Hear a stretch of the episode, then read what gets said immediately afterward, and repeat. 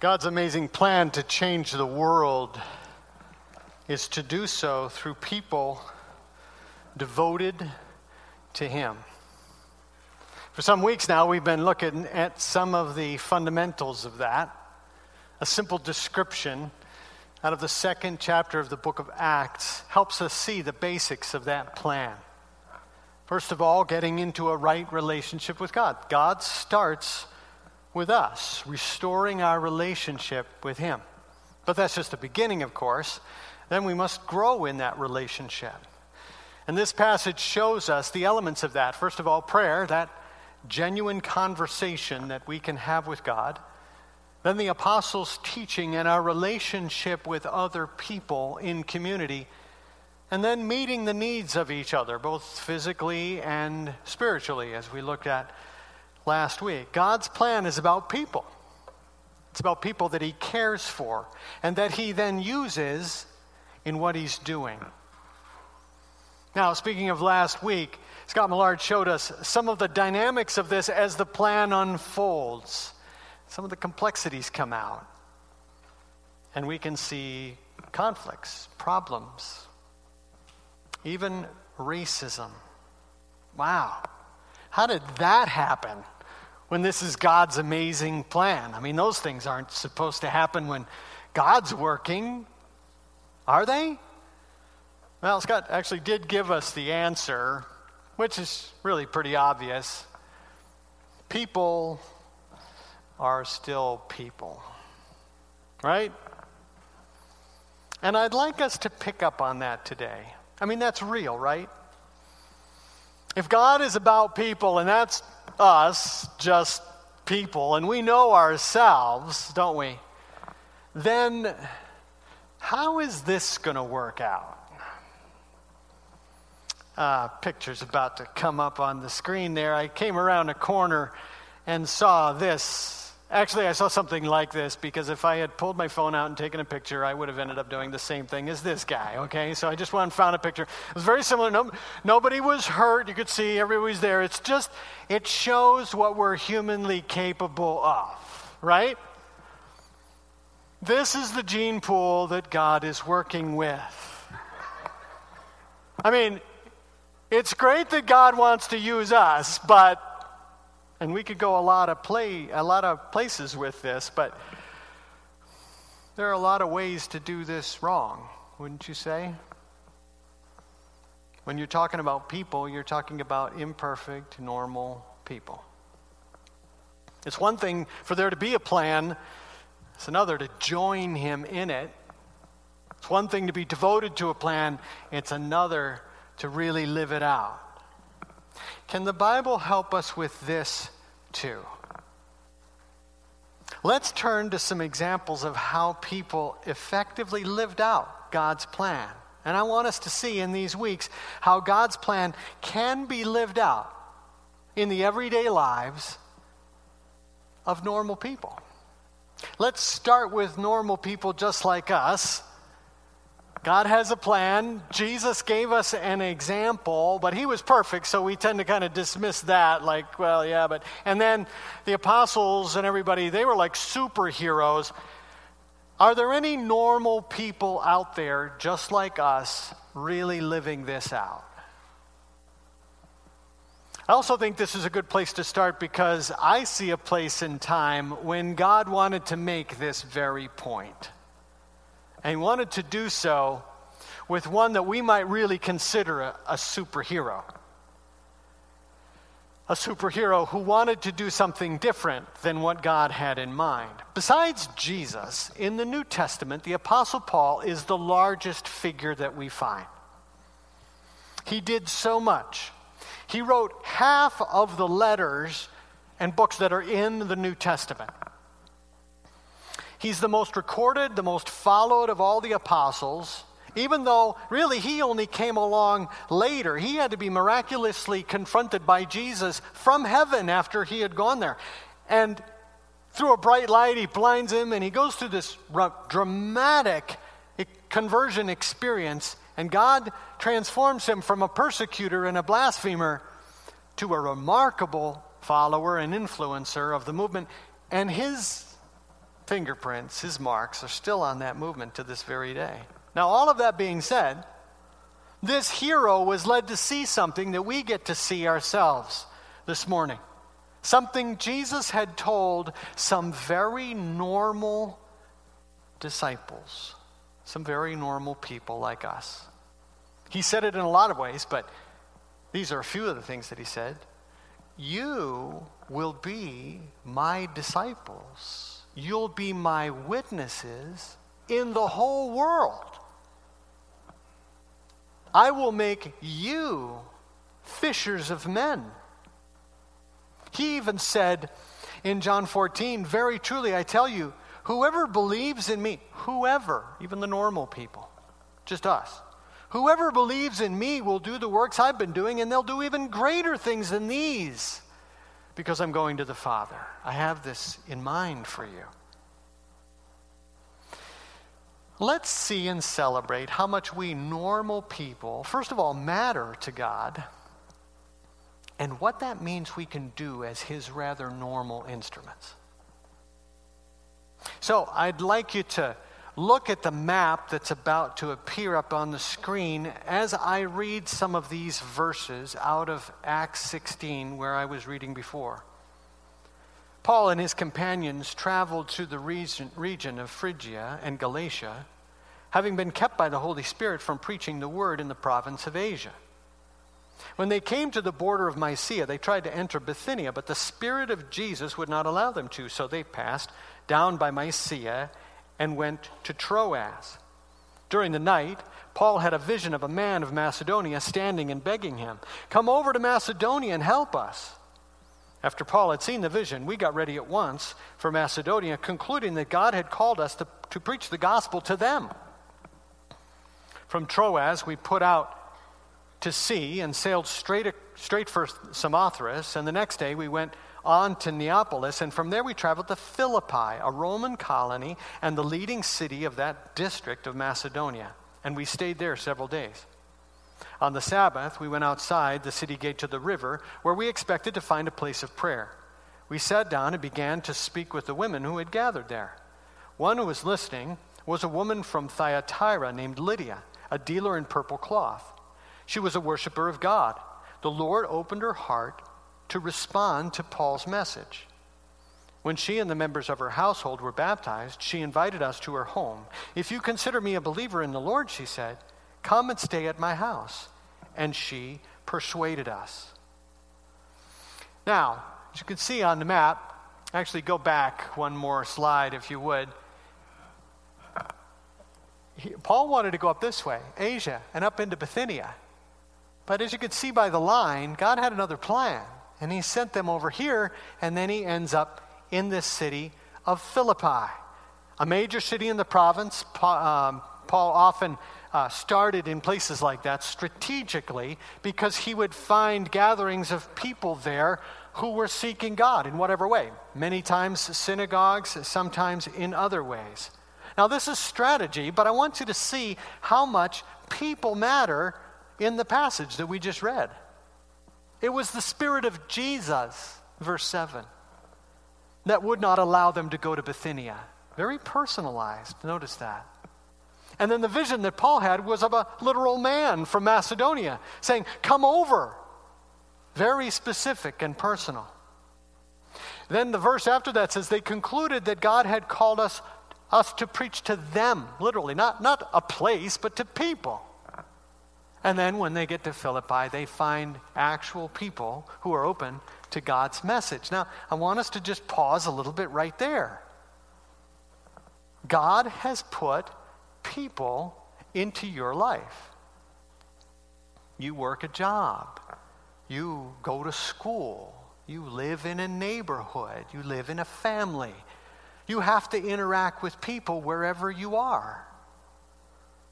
Do you know that jobs and schools and homes and families and neighborhoods are vehicles for our interacting with the people that God means for us to encounter, to love, to care for, to share life with, and by God's grace, share all of eternity with. The maps that I show you show strategies. They show Paul traveling these different places. Paul didn't travel these places to see the world.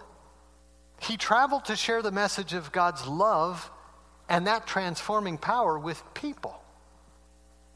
How do you view the people around you that you encounter on a daily basis? So I'll pick on myself. I, I was at the DMV this week, the world's happiest place. Now, maybe that's Disney World or something. Okay, so granted, that's not the happiest place in the world for anyone, I realize, but it was a poignant reminder to me of how difficult, how impatient, how self centered we can be in life when, and I know it's a bit of a microcosm, but when it's all boiled down to a task or a job. You're only there to accomplish what you need to accomplish, right? And the people that are there are just thrilled to help you. Now, why is that the case? Because I stood at 7:15 waiting for the eight o'clock opening hour because I've done this before, and I was already number eight or ten in line or something like that, and the line just got longer and longer the closer we got to opening time, and every face that walked up approaching that line of people was just thrilled to be there.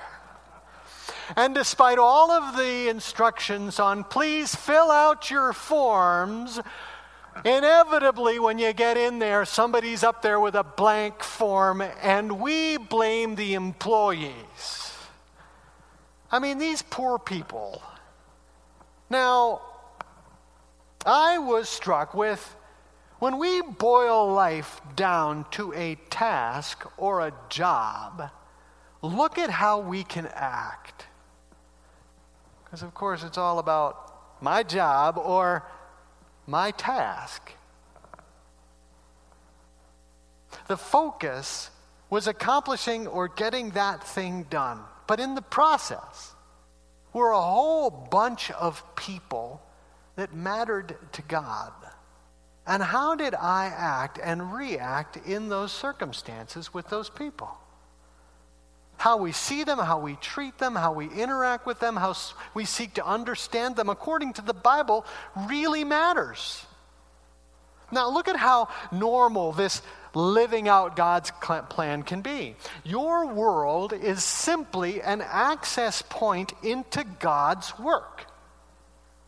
My life? You don't know how normal and dull my life is. Your life is an access point into what God happens to be doing around you. Lydia, this woman, she has a business. That's pretty normal. She sought God. She didn't know him, but she wanted to know him. It says that she was looking for him. That's pretty normal too. And most everybody that you run into has an opinion or a view that they are trying to use to try and understand the world that they find themselves in. That's becoming increasingly confusing for all of us, but we're trying to understand. Our responsibility is simply engagement with those people where they are. How are people around you looking for God and for answers? Look for how they're searching.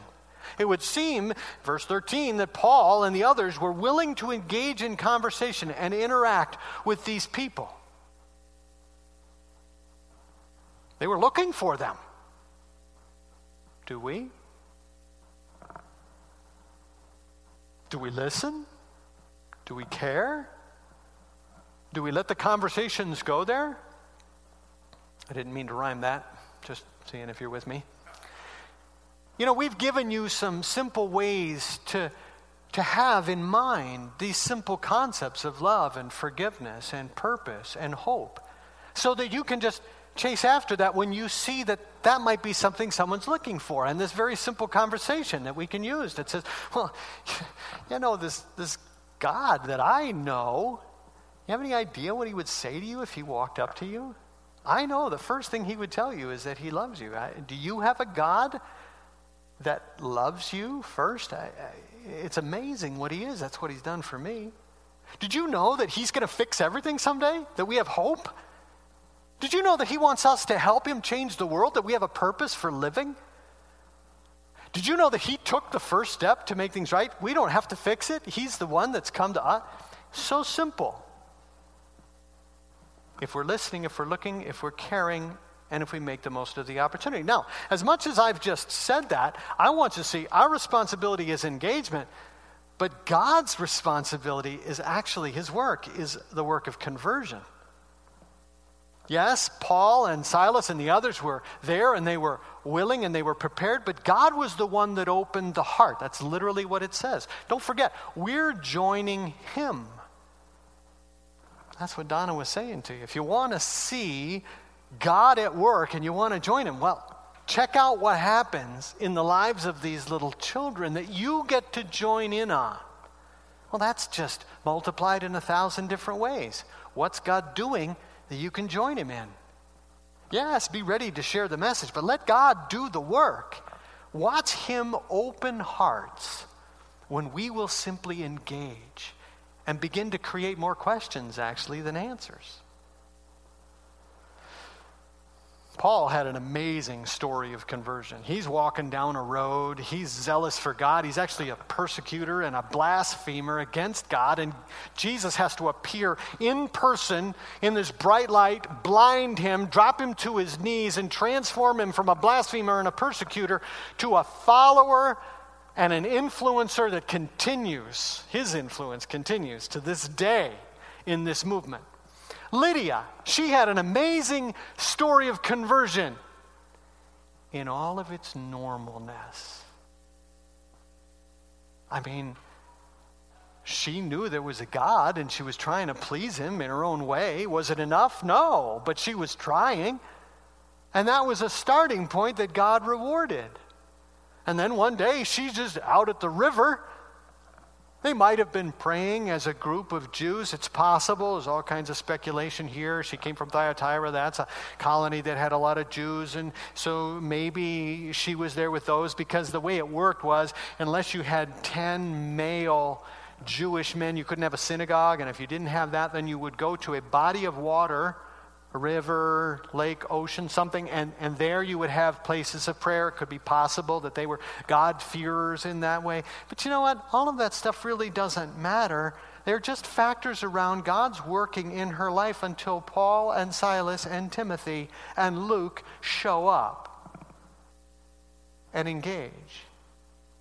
And then eventually, God uses her too to reach her family, to end up hosting these uh, servants of God when they needed a place to stay. By the end of the passage, there's a whole group of believers meeting in her house.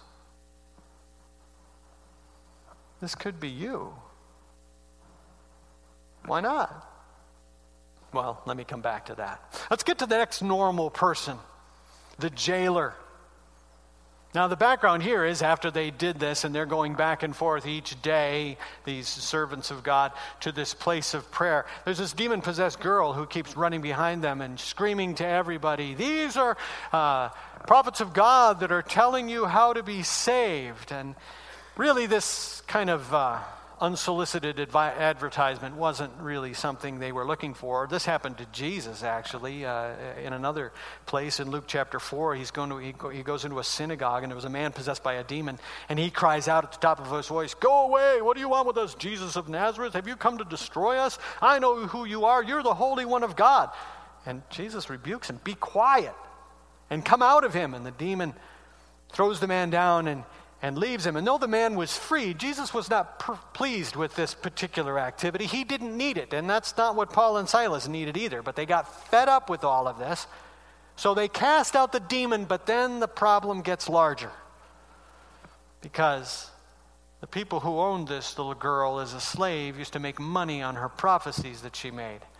And when they realize they lost that, they stir up the people against Paul and Silas. They start a riot, and Paul and Silas get arrested and flogged and put into prison in that passage that I read a little earlier. Now, faithfulness, right where you are, is one of the things I want us to see today in the normalness of these very personal examples. our faithfulness in what we know. Paul and Silas just stayed faithful to praying and sharing and engaging with people.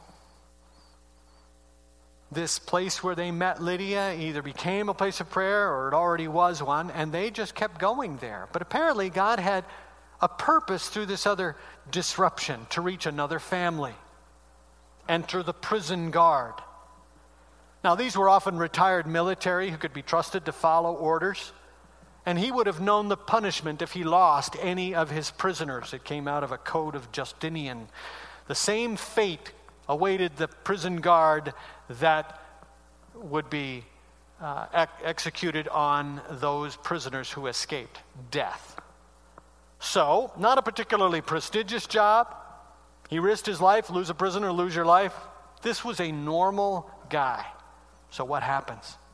God does this miracle. The chains fall off and the gates fly open.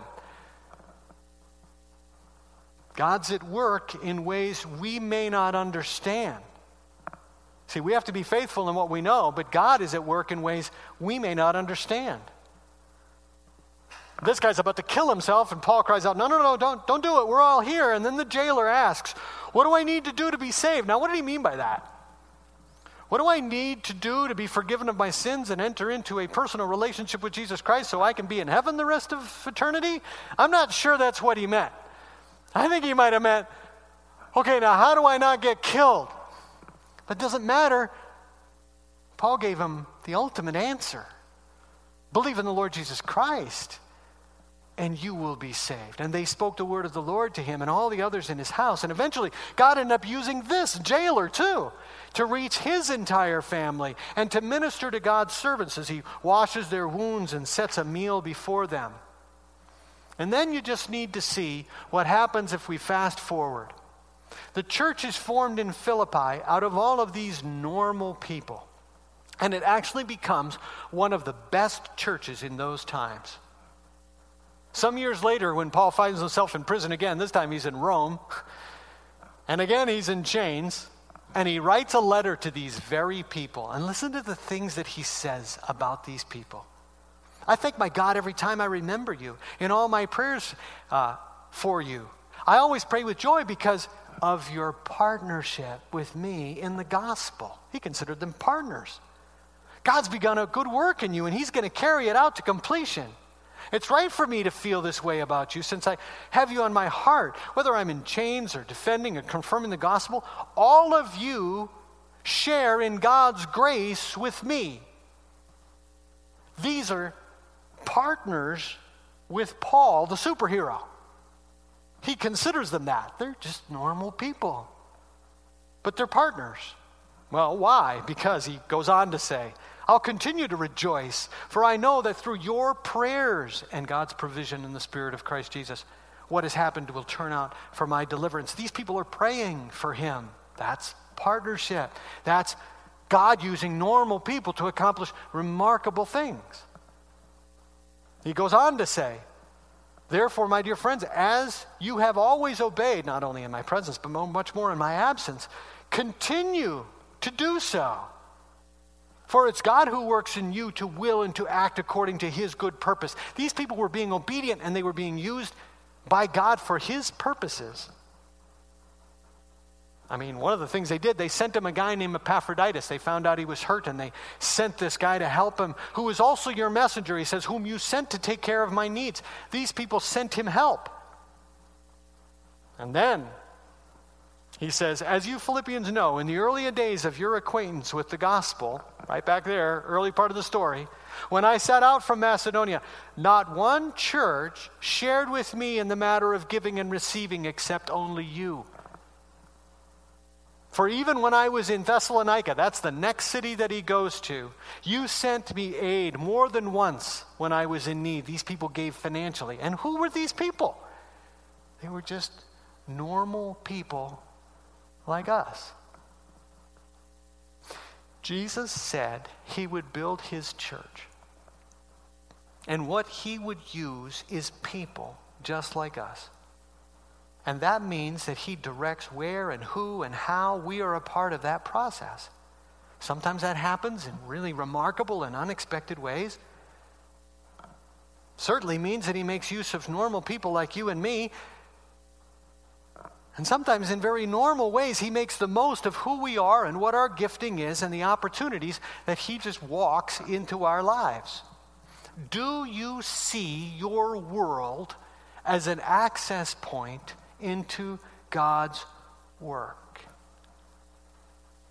Oh, no, I'm, I'm just a, I'm just a mom. I'm, a, I'm overwhelmed with what it takes to raise these kids and to care for my house and my husband and my family and still work a job and try and make it through this day. I, I, is that you? What kind of influence must Lydia have had if her family was open to spiritual things the way she was and the whole family came to Christ? What kind of influence must she have had just because she was faithful right where she was? What kind of influence has she had? I mean, she must have had when she has a home that she can just immediately invite people to and say, if you consider me anything, uh, you know, believer, I, I'd love to host you. By the end of the passage, she's hosting a whole group of believers because when they get out of prison, that's what they do. They, they go to her house where all the believers were gathered. She didn't know how God was going to use that. But because she was faithful with, with what she did know, look at how God used it later. Oh no, I'm, I'm just a I'm just a retired veteran. I mean, you know, what, what, what is that you? What kind of meaningful relationship must this jailer have had with his family in order for them to be open to this gospel and accept it as well? What kind of faithful work had he done all along so that he didn't end up losing either his job or his life when these prisoners, you know, could have escaped and they didn't, and he washes and meets their needs? I mean, I, I can't imagine the Romans being, you know, thinking that was a great idea that he was helping them out. But because he was faithful, he didn't, apparently. And we haven't even considered some of the others in the background. You probably wouldn't have noticed this, but as Luke, who wrote the book of Acts, is recording this, every once in a while the pronouns change. You know, he talks about Paul going to this place and that place, so on and so forth. And every once in a while it's we and us. And in this passage, it's we and us. And then when it goes to the next one, he doesn't, he's not there. When they move to the next city of Thessalonica, it's back to. So it's interesting that he finds himself in this situation. He was one of the ones that was engaged in this situation. I had a college professor that believed that Luke married Lydia because he came and then he stayed and they all went on. Hopeless romantic, you know. No proof. I don't know. I just he just had that theory that that was the case. I read something this week that some people thought that the apostle Paul married, married Lydia, but whatever. The point is, Luke is there. Now look at Luke. Luke is a different kind of guy. He's a doctor. He's a physician, and he's very a careful historian, and he's very carefully recording all that's happened. Where would we be if we didn't have detail people? You know, you're looking, some of you are looking at me going, I'm not a people person, I am a detail person. Where would we be if it weren't for people with those kind of gifts and abilities administrating what administrating the way that they should or recording the way that they should? We're, we wouldn't have this if it weren't for Luke being used in his normalness for God's purposes. At the beginning of the chapter, Paul picked up a guy named Timothy. He was this young disciple that was gonna, he was going to mentor and grow up into. Is that you? No, no ministry experience, but a good heart and a, a good reputation and a good family. And are you willing? You're young, but you're willing you would make yourself available to serve as best you can and learn as you go. It takes all of us. Timothy went on to receive a couple of letters from Paul and pastor some significant churches, all because in the normalness of who he was, he was willing to do what God asked him to do. Whoever and wherever you are, how well do you do what you do? Does it matter that you have a job and a home and you go to this school? And do those, do those things matter in the eyes of God? Yes, they're access points into the very thing that He wants to accomplish through you. Commit to be the best you can be right where you are. God means for you to live and work and study and interact in a context of people in those places. Do your very best at what He's given you to do. You know, in a world that we continue to say is increasingly divided and polarized and cruel and angry and discouraged, what an opportunity we have to make life about other things. To set an example that shows that we're not divided or polarized or afraid, but that we have someone else that helps us live above those circumstances.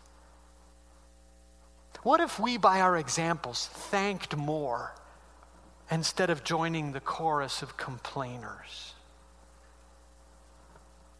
Well, the whole world is going to hell in a handbasket.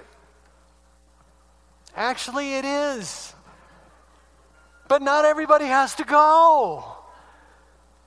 Can we say that? Can we do that? What if you affirmed more instead of so easily criticizing? Okay, I didn't do this this week, but what if you gave up your place in line for somebody else at the DMV? Or you saw another student in your class that needed help and you did something about that, or you, you sat with someone that no one else likes to spend time with kind of normal things that we can encounter regularly? What if in our responsibilities we went above and beyond? We didn't just stop with where others stop or just good enough, but we excelled. And so, in all of these remarkable ways, those kinds of efforts give you a chance to talk about what really matters most in life as you stand out in a world that's really hurting. And you show an example that causes people to say, what is it about you? Oh, really? It's, it's not about me. It's about this amazing God who walked up to me and told me that he loved me. You'll get some conversation after a comment like that. Trust me.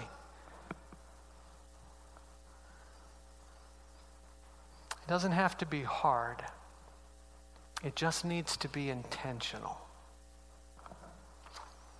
God's plan is about people that He cares for and that He uses in what He's doing. Jesus told some very normal people, You're going to be my witnesses, you're going to be fishers of men. You will do even greater things than I have done. And these are just normal people. And we can celebrate how much we normal people matter to God and what He wants to then do through us in the normalness of where we are. Be faithful right where you are. Doesn't have to be hard, it just needs to be intentional. And maybe there are some things that you should step up and do.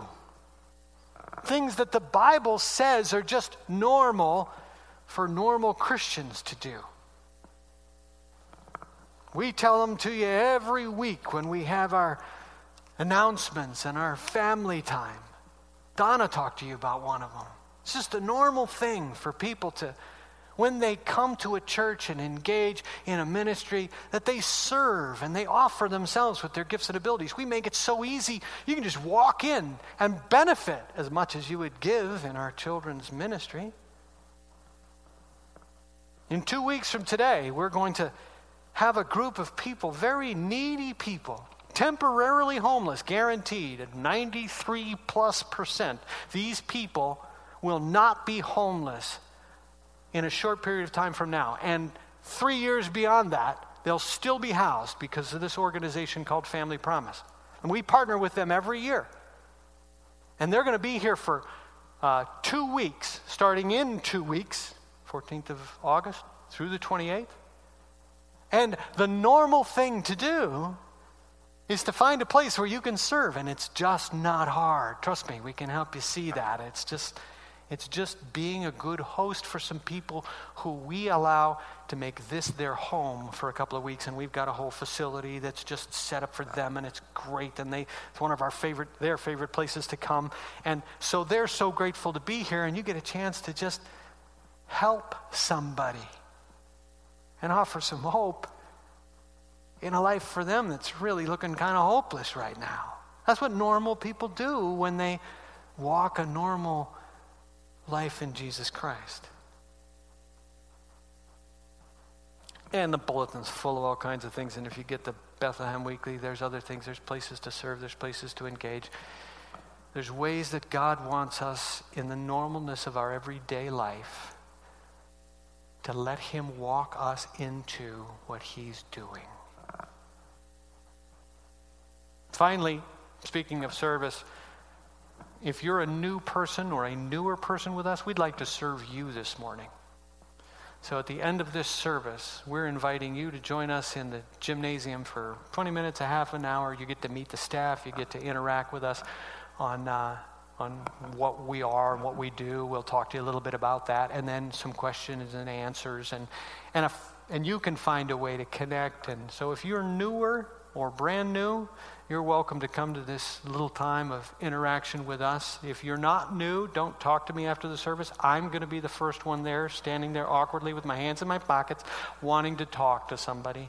So if you are newer, come and take away my embarrassment and have a conversation with me and a few other staff, and you'll find out more about our church because we're just normal people that God wants to use in all of our normalness to accomplish his remarkable plan.